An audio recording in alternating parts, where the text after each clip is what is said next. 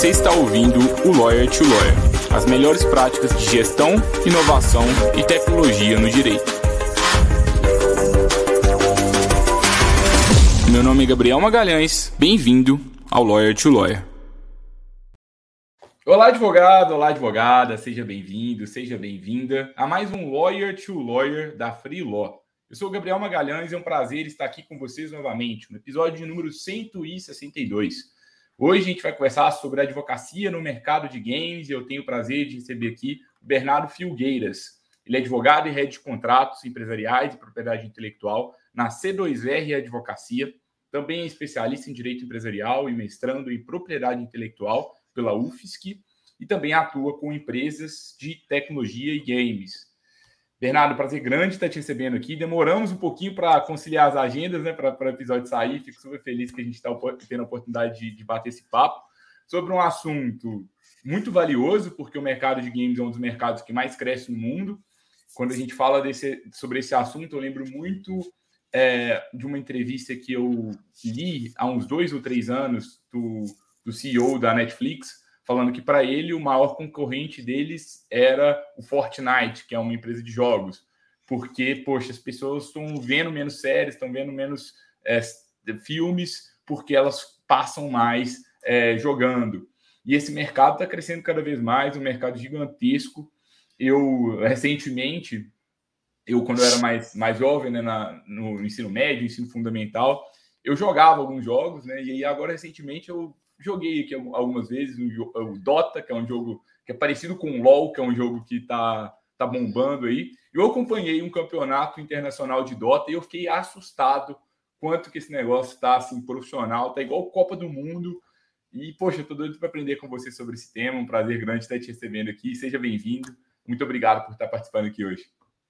Eu que agradeço a oportunidade, Gabriel. Como eu já te falei, eu sou ouvinte do, do podcast já há algum tempo, então estou bem feliz para estar tá participando hoje aqui, né, como, como talker, e espero ajudar todo mundo, assim como teus outros podcasts já me ajudaram na minha trajetória aí, com pô, Felipe Barreto Veiga já veio aqui falar, né, e tal, um monte de outras pessoas, então vai, vai me ajudar, vai, espero que ajude outras pessoas que estejam ouvindo a gente, então vai ser bem legal essa conversa de um mercado que realmente né, ele só cresce, né, cada ano após ano ele bate recordes e recordes, e de uma vertente ali, né, você falou do Dota, então a gente está tá ainda mais nichado, né, que é o, são os esportes, né, os esportes é, competitivos, mas também tem oportunidade para todo mundo nesse mercado, né, então desde a atuação com desenvolvedoras de jogos, estúdio de outsourcing, até com times de esportes, algum player, streamer e tal.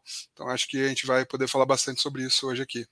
O Bernardo, para advogar nesse mercado tem que ser nerd ou não? Cara, tem que gostar, tem que entender. Assim como qualquer mercado, né, que você está tá inserido na advocacia, você tem que entender é, do mercado mais do que tudo. E, claro, não precisa necessariamente ser nerd, né, cara? É, é, eu nunca fui, fui nerd, mas sempre gostei muito de jogos, assim, sempre desde a minha época de, de escola jogava um RPG ali, um Pistol Tale, um Ragnarok. Né? Naquela época era mais difícil até a gente ter acesso a esses jogos porque era, era muito caro, né? Hoje você consegue jogar qualquer jogo no navegador, não precisa nem baixar, ou você joga pelo seu próprio celular, né? Então a gente vê jogos aí Free Fire, que é só exclusivo online, tá, tá totalmente disseminado no Brasil pela facilidade que é as pessoas jogarem, né? Então Uh, cara, tem, não precisa necessariamente ser nerd, mas você precisa realmente entender e gostar da área, né? Que eu acho que é o principal, porque se você não gostar da área, não, não vai saber identificar as oportunidades também, não vai conseguir crescer. Então, principalmente, além de entender, você precisa gostar dessa área, não necessariamente sendo nerd. É, eu acho que o que eu percebi, assim, quando eu voltei a jogar Dota de forma amadora no meu hobby, né?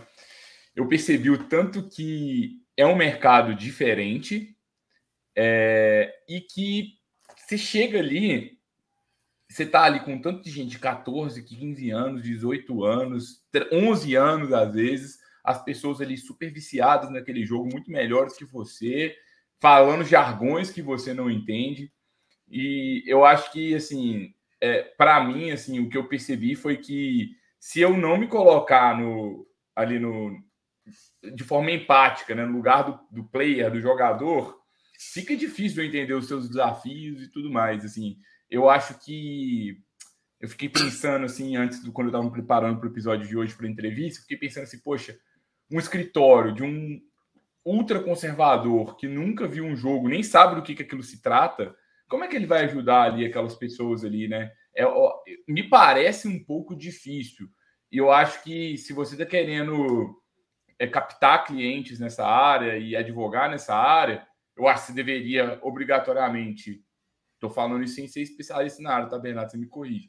Mas eu acho que você deveria obrigatoriamente baixar o Twitch, que é o, o, o a plataforma de streaming né, para games, participar aí de um campeonato ou outro, de algum jogo, se especializar em algum jogo, jogar nas horas vagas um jogo, porque aí você vai, primeiro, entender melhor seu público-alvo, entender os desafios, falar o mesmo jargão, e aí fica mais fácil você criar um negócio naquilo. Né? Não sei se faz sentido para você.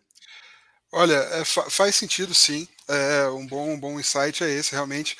Você entender o jogo, né? Então, pô, vou atuar para um time de LoL, de League of Legends. Eu preciso entender também que por trás do LoL tem a Riot, que é a desenvolvedora do jogo e a própria publisher do jogo, e eles que organizam todos os campeonatos, né, tanto o mundial quanto o brasileiro, aqueles que têm essa, eles regulam. Se você for atuar para uma equipe de CS, por exemplo, é outra coisa, né? É, a desenvolvedora deles ali é dar mais liberdade para eles é, atuarem nos mercados, é, fazerem os, os, campeonatos deles, enfim. Então é muito importante que você entenda realmente é, o jogo. E você, é, aí quando você falou ali da Twitch, né, daí a gente vai para a seara mais de influenciadores. Né, porque muitos jogadores, muitos pro players, eles também nas horas vagas, quando eles não estão treinando para os campeonatos, eles fazem né, as lives deles ali. E o que acontece? Tem, tem duas formas né, do cara conseguir monetizar em cima disso, e daí provavelmente vai precisar de um advogado para estar tá analisando algum contrato, que normalmente são é, quando ele está no time, né? Então é, as, a, os patrocinadores já procuram o time. É, e daí o, o, próprio pro player ele ganha uma, uma cota, dependendo do contrato, ele vai ganhar uma cota desse patrocínio, todo patrocínio que ele trouxer. E caso ele a patrocinadora vá diretamente para o pro player, daí é um outro contrato, daí o cara vai nas horas vagas se atrelar aquela marca ali, né? Então pode ser que ele esteja na Twitch, enfim. E hoje em dia é bem interessante também quando a gente está falando em, em, em, games, né? E é bem interessante a gente estar tá atento para o próprio metaverso, né? Que com os NFTs, todo, todo o metaverso, a tecnologia blockchain em geral também traz isso para a gente, né? Do pay to earn, pay to play, e daí ali você vai ter que estar tá também adequando os termos de uso, as próprias regras do jogo, é, para essa para esse novo paradigma, né, que é a, a tecnologia blockchain, que tudo que está ali nela né, é aberto, é praticamente irraqueável, né, e também você precisa saber um pouco de ter o conhecimento de um pouco de linguagem de programação ou ter um parceiro programador para que faça os smart contracts ou entenda os smart contracts, né, que são os contratos inteligentes que estão atrelados na blockchain e muitas vezes é, atrelados aos jogos, né, em NFT ali. Mas basicamente é, é bom ter esse skin de the game aí. É uma coisa que eu fiquei um pouco é, eu aprendi muito jogando, é, vendo essas tendências, porque uma, uma, um jogo, ele geralmente ele é muito bem feito e ele é muito mais evoluído do que as outras coisas que existem no mercado. Então, sei lá, é, o, o jogo, os programadores fazem um sistema de modificação de não sei o que, que que aquilo daqui a pouco vai ser usado pelas empresas. Tanto que se fala muito hoje, hoje em gamification, né? Que é uma forma da gente pegar técnicas de jogo para a gente atrelar o sucesso do nosso cliente ou ao sucesso do colaborador interno. Então, é um mercado que, de forma curiosa, se a gente estiver ali analisando, dá para a gente beber várias coisas da, da, da fonte daquele jogo para os nossos negócios. Na Freelaw, por exemplo, é, a gente, de acordo com. Eu, a gente tava, eu estava jogando, né? Eu falei assim, gente, olha que, que legal, né? O critério que eles têm do matchmaking em cada partida, né? Poxa, eu vou eu vou ranquear os jogadores em bons, em ruins, de acordo com a evolução deles nas, nas partidas. Tem uma fase que é uma fase de calibração do jogador. A gente pegou essa lógica do jogo e levamos para o match inteligente da Freelog de conexão dos escritórios dos advogados. a gente fez muito de acordo com a experiência que a gente viu ali nos jogos. E uma outra questão que eu também fiquei assustado com quanto que é evoluído é essa questão de NFT. Porque ah, quando começou aquela a tendência ali há uns cinco meses, mais ou menos, não sei se talvez, não sei se foi mais ou menos, mas que começou, o Neymar colocou aquela foto do, do, do macaco, acho, não sei se é Murilo, alguma coisa assim, e aí comprou o macaco por um milhão, não sei o que, aí o NFT bombando, e todo mundo falou assim, gente, como é que eu vou pagar isso tudo num PNG? Nos jogos, eu vejo que o pessoal paga muito por uma roupinha diferente. E ali, se a pessoa está pagando, aquilo ali provavelmente é a próxima tendência que vai acontecer nos outros mercados, né?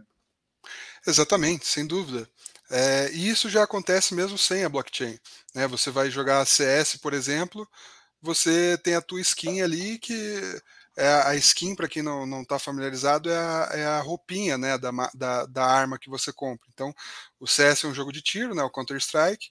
Você tem as suas armas ali, você pode ir comprando outras skins, e essas skins têm ali até é, como tem muita questão da, da, exclusividade, então tem skins que só são feitas uma no, no, mundo inteiro, então só uma pessoa vai ter, daí o valor dela é um pouco mais alto, né? E algumas skins podem desbloquear até ser melhores de mira, de dano que você vai dar no outro jogador. E, e isso também tem bastante oportunidade de atuação para advogado, né? Com esse mercado de NFTs crescendo, né? então essa questão do CS é só para dar um panorama de que isso já era uma tendência, né? Antigamente, que as pessoas davam dinheiro para a empresa para ela comprar a moedinha do jogo, só que ela só poderia operacionalizar dentro do próprio jogo, né? É, a mesma coisa você falou que joga um jogo parecido com o LoL, né? O League of Legends tem os Riot Points, né? que são os RPs que você compra e pode comprar também as skins dentro do jogo.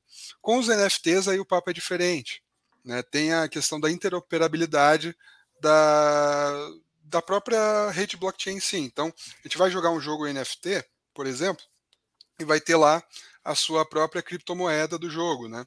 Ou às vezes você compra uma criptomoeda e precisa transferir para outra criptomoeda para jogar o jogo. E alguns jogos também você vai jogando, vai ganhando experiência, e eles mesmos dão outras, outros tipos de, da própria criptomoeda dele, que vale um pouquinho menos, e você vai, vai juntando esse dinheiro, você pode trocar, sacar esse dinheiro para real, né, e a moeda do jogo, quanto mais pessoas jogam, o jogo vai valorizar. Né? Mas tem também essa questão de interoperabilidade. Então o cara pode pegar uma skin, mudar de jogo, pegar a criptomoeda dele, transferir para outro jogo, né, mudar para reais ali, ou para USD, Tether, enfim, qual seja a criptomoeda, e jogar, colocar em outro jogo. Então, essa questão do, dos NFTs está bem alta mesmo. Agora deu uma baixada. No passado a gente viu uma alta absurda de jogos em NFT, que é basicamente o pessoal jogava só para ganhar dinheiro, né? E agora tem-se, né, até com, com a Meta aí, o Facebook, antigo Facebook, é, eles querendo sedimentar cada vez mais o metaverso.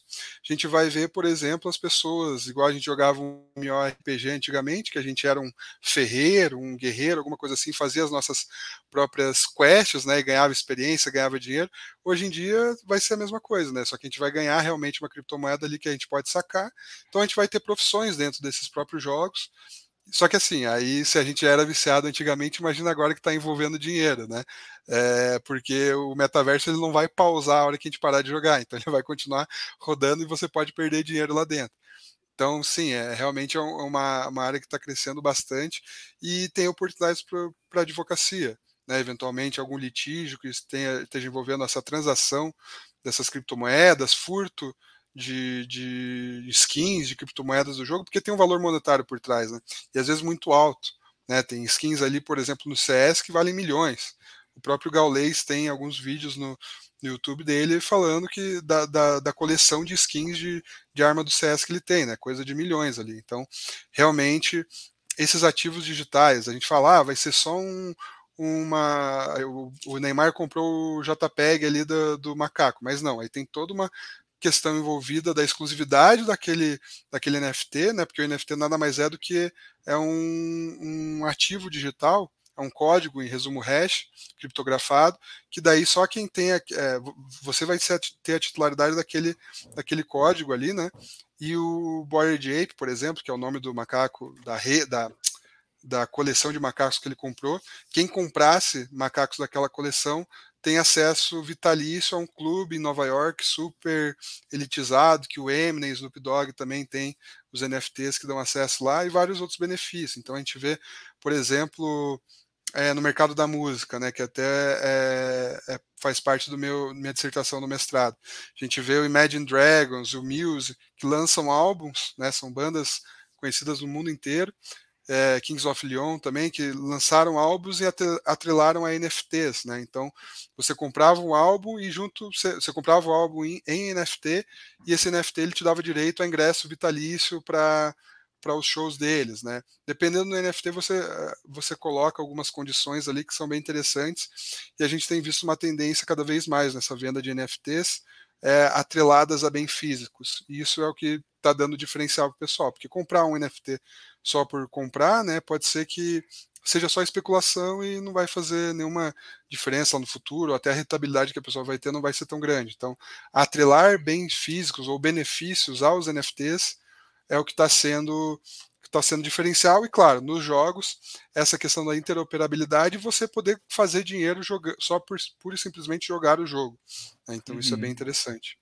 Bernardo e uma dúvida que eu tenho é o seguinte é, isso já é um fato que esse mercado de esporte é um mercado eu não sei se trilionário ou bilionário assim, um mercado gigantesco um mercado maior do que o mercado de streaming isso uhum. é um uhum. fato hoje já. Mas é, o mercado jurídico dentro do mercado de games, ele é tão grande assim também. Você começou a trazer aqui já algumas questões. Porque hoje eu percebo que o jogador ele está disposto a comprar coisas, ele comprar uma cadeira, comprar uma cadeira gamer, um microfone, um fone, é, a gastar nesse sentido, a gastar no jogo, mas é, o mercado de litígios é mais só para quem é tipo profissional é, e qual que é o tamanho? Realmente a oportunidade, do seu ponto de vista, é muito grande? Olha, ele é muito grande e não digo que é um oceano azul, né? Porque tem bastante players no mercado já, é, muitos escritórios já, já viram essa oportunidade, mas ele não é um mercado que já atingiu né, o seu potencial ou já está totalmente saturado de profissionais. É um mercado que a gente consegue atuar bem, né? A gente até, por exemplo, na pandemia, a gente teve um boom desses jogos, né, de players, até de pessoas entrando nesse mercado. Por exemplo, é, em 2021, se não me engano, foi feita uma pesquisa que mais de 67 milhões de brasileiros jogam algum jogo. Então, desde a tua tia, a tua mãe, sei lá, que joga Candy Crush, no qualquer jogo ali que tinha no Facebook e tal, já é considerado uma, uma gamer, né? Mas aí, as pessoas que vão, ganham dinheiro com isso, né? É, e são poucas realmente. E claro, na questão de litígio, a gente tem que pensar do seguinte: da seguinte forma.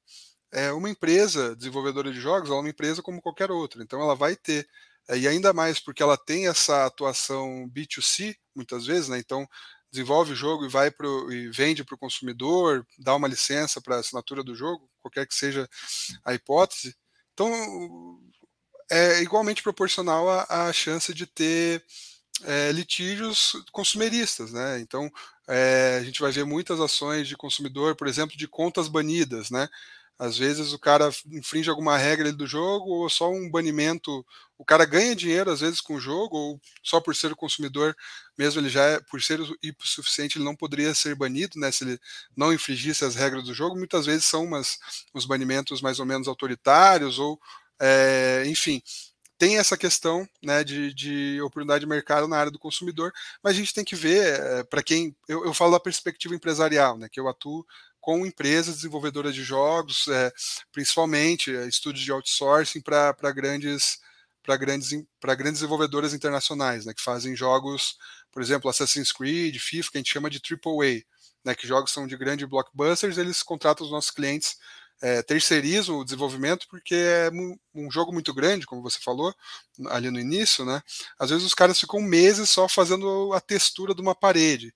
Eles não vão internacionalizar, internalizar empresa porque é muito custo. É, às vezes vale mais a pena a gente estar tá contratando outras pessoas, né? Então é, a gente tem estúdios de outsourcing no Brasil que estão ganhando bastante dinheiro assim. Então a gente tem que ver a empresa né, como desenvolvedora de jogos, ou estúdio de outsourcing, ou time de, de esportes, sobre a mesma perspectiva empresarial. Então, eles têm, vão precisar de uma necessidade trabalhista, um consultivo trabalhista ali, vão contratar colaboradores, seja PJ, CLT, vai ter litígio trabalhista, não tem jeito, vai ter que ter uma organização societária, um acordo de sócios. É, como a gente está é, aqui num, num, podcast que a gente fala de tecnologia, inovação no direito e tal, é, ele, ele se assemelha muito, né? Acredito que a maioria do pessoal esteja por dentro do ecossistema de empresas de tecnologia e as empresas de games, né? Eu acredito que eles são é, é também são empresas de tecnologia e estão mais nichados ainda para os games, né? Então é, muitas empresas recorrem a investimentos, investimentos principalmente estrangeiros, né?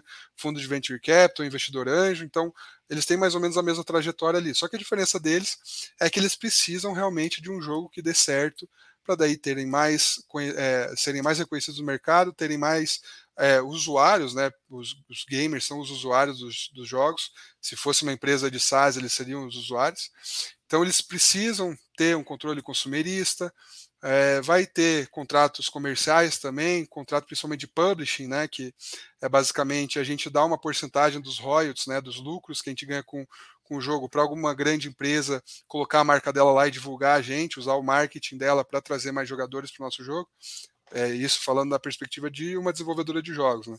Se for uma organização de esportes, principalmente a adequação ali dos jogadores com a Lei Pelé, né? É, principalmente necessidades trabalhistas, né? os, os, times de, de esportes, que são a modalidade competitiva dos jogos eletrônicos.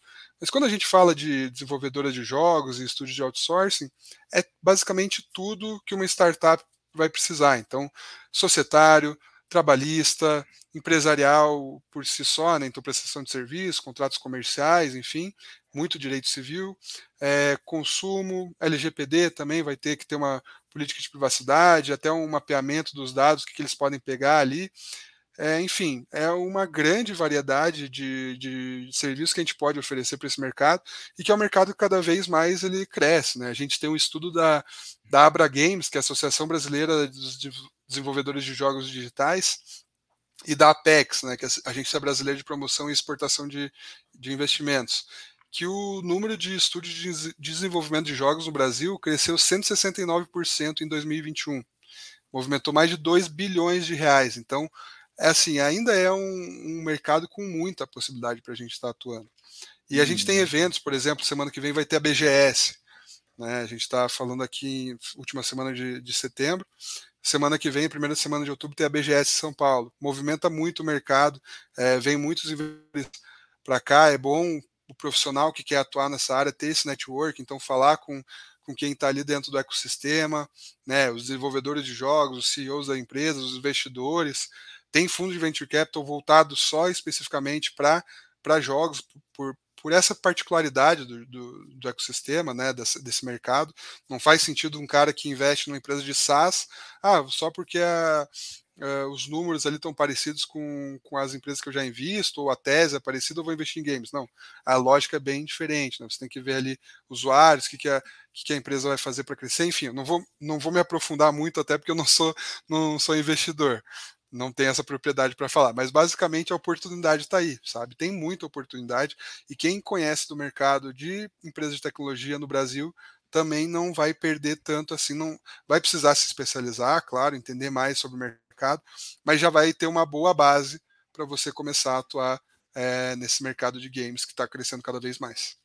Você falou muito sobre a possibilidade de mercado numa advocacia mais de partido, né? Para de empresa ali, um contrato mensal, que é uma oportunidade bem legal. Agora, e do lado, pegando pessoa física mesmo, tem a oportunidade também, você considera tão grande? É uma oportunidade de, sei lá, o atleta amador processar a empresa, ou, mais o profissional? O que, que, que, seria essa outra oportunidade desse outro lado?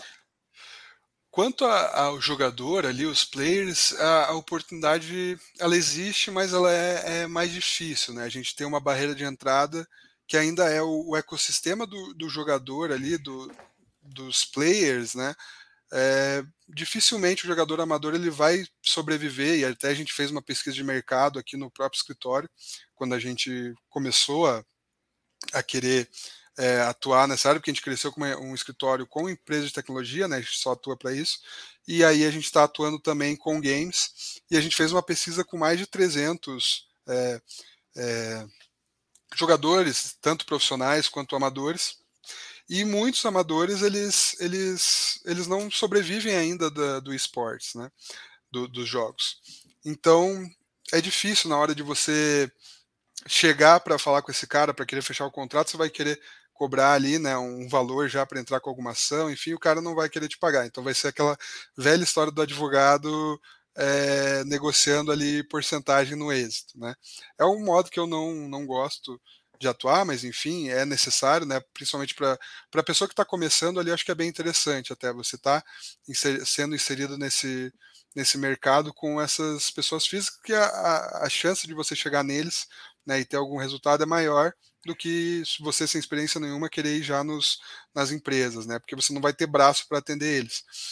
Mas é basicamente a gente atuar desde a negociação de contratos, por exemplo, um contrato de patrocínio, o cara está sendo contratado ou foi banido de alguma competição e aí a gente precisa recorrer ao judiciário, né, para estar tá reestabelecendo esse jogador para a competição, ele foi punido pelo jogo, foi banido, teve a conta roubada, então tudo isso a gente consegue, são ações assim mais que a gente consegue visualizar mais facilmente, né? E aí sim, claro, aí negociação com times, né?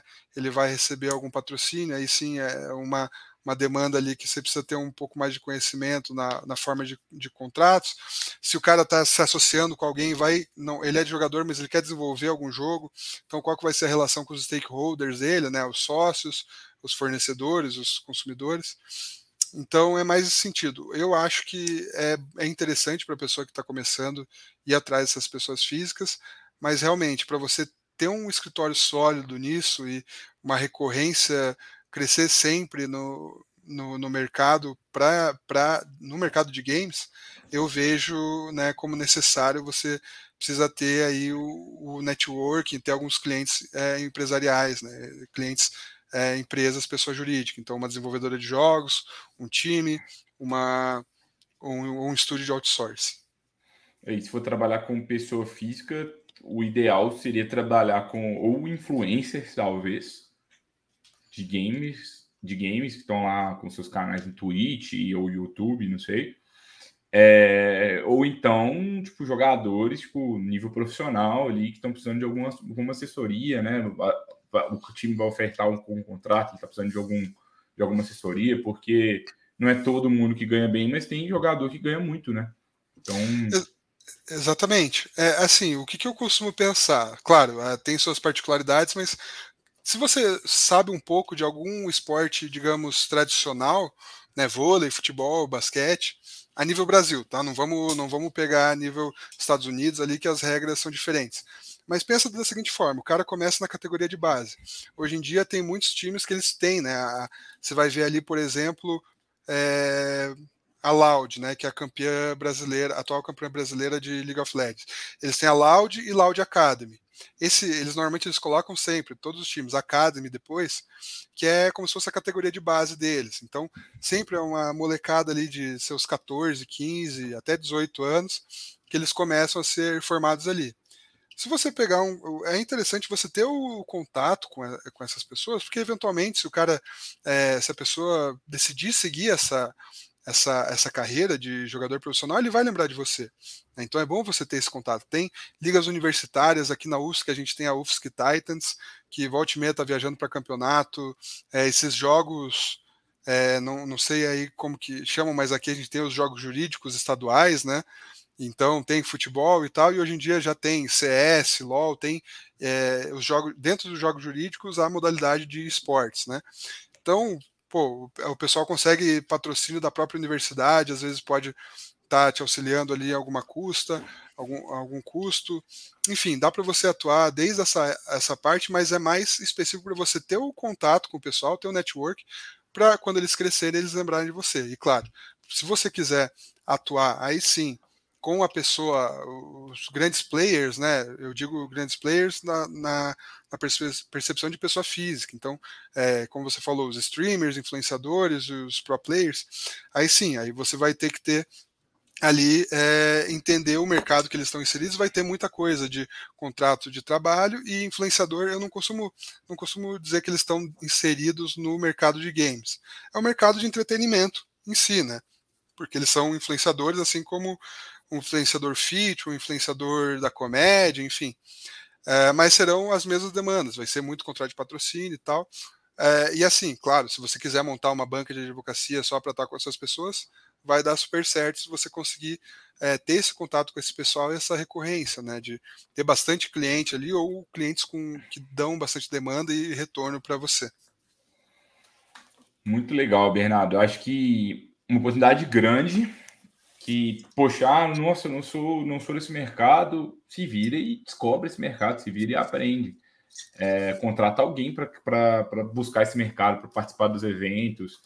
Eu acho que conversando com você, Bernardo, para mim, para mim, pelo menos, a conclusão que eu chego é que é muito improvável que um advogado caia de paraquedas e consiga se dar bem nesse mercado. Talvez nem é sobre a questão jurídica, porque no fundo vai ser a empresa. Vai, é, pô, se você é especialista em societário, vai ter uma demanda societária de uma empresa que fabrica jogos, você conseguiria lidar. Mas até você, esse cliente não vai te achar, é, você provavelmente não vai ser a primeira opção para esse cliente. Então, acho que o ponto é, poxa, você vai ter que entender muito bem seu cliente, participar de evento, fazer networking, é se colocar numa posição de muita humildade para realmente conversar com uma pessoa de 16 anos, que é o melhor do mundo no Counter-Strike, e aquela pessoa é a sensação, e, poxa, talvez ela não sabe nada sobre a vida, mas sobre aquele jogo, sobre esse mercado, ela sabe muito mais que você. exatamente, exatamente. Cara, você tem que ser visto como uma autoridade nesse sentido. E o que eu posso deixar de recomendação pessoal é vá realmente nesses eventos, fortaleça esse network.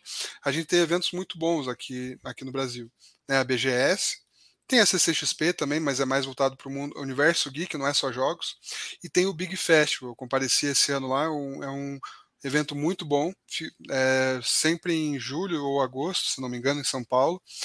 E é um pouquinho menor que a BGS, mas eles têm, é, é totalmente voltado para negócio. Então você paga ali um, um valor, sei lá, 700 reais para quatro dias de evento, você vai ter o ingresso business.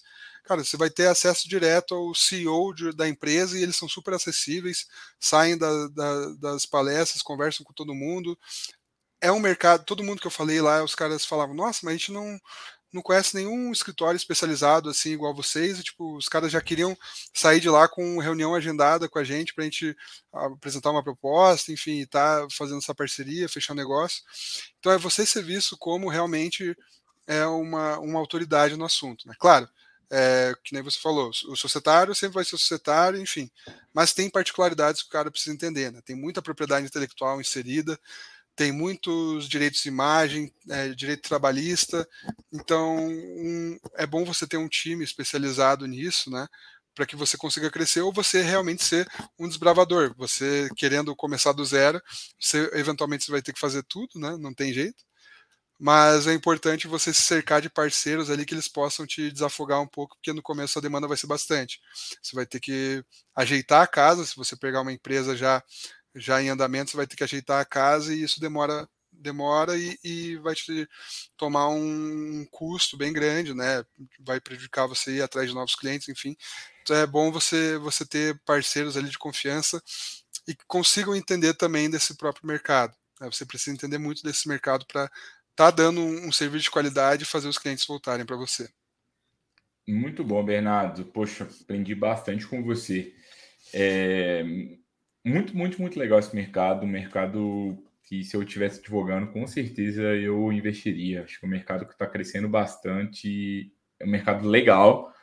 É, que a gente fica, a gente se antecipa nas novidades no mercado como esse, e é um mercado que te fortalece para pegar mercados adjacentes, né? Então, se você já atende, se você já atua no consultivo para empresas tradicionais, por que não atuar com empresas de tecnologia? E se você já atua com empresas de tecnologia, por que não também entender cada vez mais o mercado de games.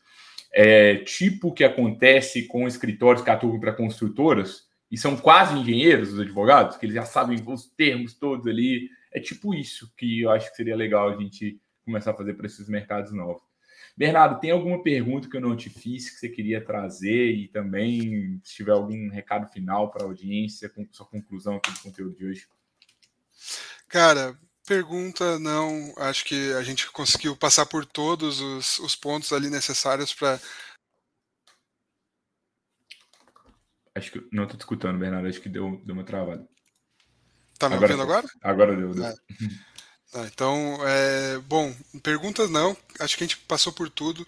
Pessoa que está escutando aqui, é, é, as pessoas que estão escutando, acho que vão ficar com um panorama geral e bom para você dar o seu pontapé inicial nessa, nesse mercado, cara. É, e minha dica que eu posso dar para o pessoal é, é estudem esse mercado, vão atrás mesmo, tornem-se referência nisso. Então, é, vão ao, aos eventos, estejam presentes em competições. Eu sei que é, pela pandemia até criou-se um, um, um, hábito de fazer os campeonatos online, né? Mas esteja ali é, presente, mesmo que seja online, no chat, veja quem são os principais stakeholders do, do mercado, né?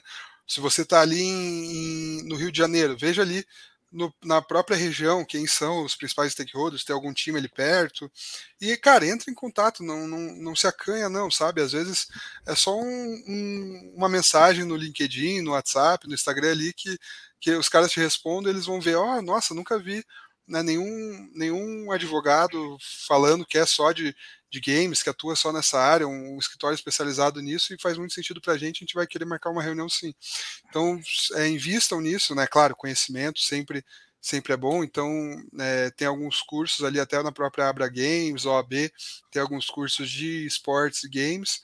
Mas a, a, atuação, cara, é realmente você pegar a mão na massa, ir atrás, entender sobre o mercado, entender sobre os jogos, né, e atuar. Não tem jeito. Então, pegue uns casos, sei lá, pro abono aí, se você conseguir de algum jogador conhecido teu, da tua família, que teve algum problema, daí você vai tendo um pouquinho mais de conhecimento de como atuar, se for no contencioso, no consultivo, enfim. Eu acho que é mais ou menos por aí. Uma dica final: converse com as crianças, os adolescentes da família.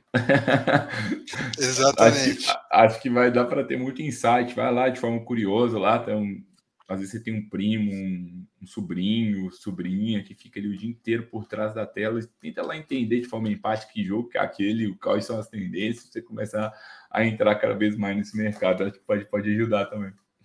Boa, boa. E conversar com os pais das crianças, né? Porque eles que vão assinar o contrato depois se, se a criança precisar do teu, do teu, teu auxílio, então isso vai ser muito importante. E também é, a gente focando bastante aqui em esportes, mas também não esquecer que a, que a time de esportes, é, desenvolvedora de jogos, estúdios outsourcing são empresas, né? Então eles têm os mesmos interesses de qualquer empresa de tecnologia, empresa tradicional, enfim, que esteja inserida na, digitalmente ou não, eles têm o mesmo interesse, que é ter lucro. Né? Então você tem que ser uma advocacia que você entenda como que é o processo comercial do cliente, porque você consiga auxiliar ele a trazer, fechar mais contratos, trazer mais negócios, até oportunidades, né? Então, às vezes, um registro de uma marca, tudo que a gente fala que aqui no escritório, registro de marca é o, é o serviço né, de entrada para o escritório, que o cara contrata a gente primeiro para fazer um registro de marca, depois vê que a nossa entrega é tão boa que ele volta a contratar a gente. Então veja, pô, registro de marca é, é fácil de fazer, claro, precisa de ter uma um, ser especialista naquilo ali, ter um pouquinho mais de especificidade no, no serviço, mas qualquer pessoa consegue começar a fazer, então veja ali o que você pode proteger da marca do teu cliente, e ele vai vindo, vai trazer outras demandas. Então, pense é, no teu cliente, seja um, um, time, um estúdio, pense como qualquer empresa de tecnologia é. Então, eles querem ter lucro, querem crescer rápido, querem tra trazer mais jogadores, querem ganhar campeonatos, querem trazer mais patrocínio, e isso tudo vai precisar de um advogado para estar tá atuando e auxiliando eles. Então, se você tiver uma, uma entrega no serviço tão boa e até pensar em próprias oportunidades para o teu cliente, isso, cara, você vai, eles vão falar de você, eles vão trazer mais clientes ali no bom e velho boca a boca. Muito bom, Bernardo. Prazer grande ter te recebido aqui hoje. Aprendi bastante com você. Espero que todos vocês, colegas advogados e advogadas, estejam inspirados, inspiradas para explorar uma nova possibilidade na advocacia ou não. Talvez você já tenha um bom nicho de atuação e foca. Foca é tudo na vida. Às vezes essa oportunidade é muito boa, mas você já está em uma boa oportunidade, né? Então não tem como você abraçar duas. Mas eu espero que você saia sem achar que a advocacia está saturada. Talvez a advocacia tradicional esteja, mas, poxa, quem que você conhece que, que advoga nesse nicho dessa forma?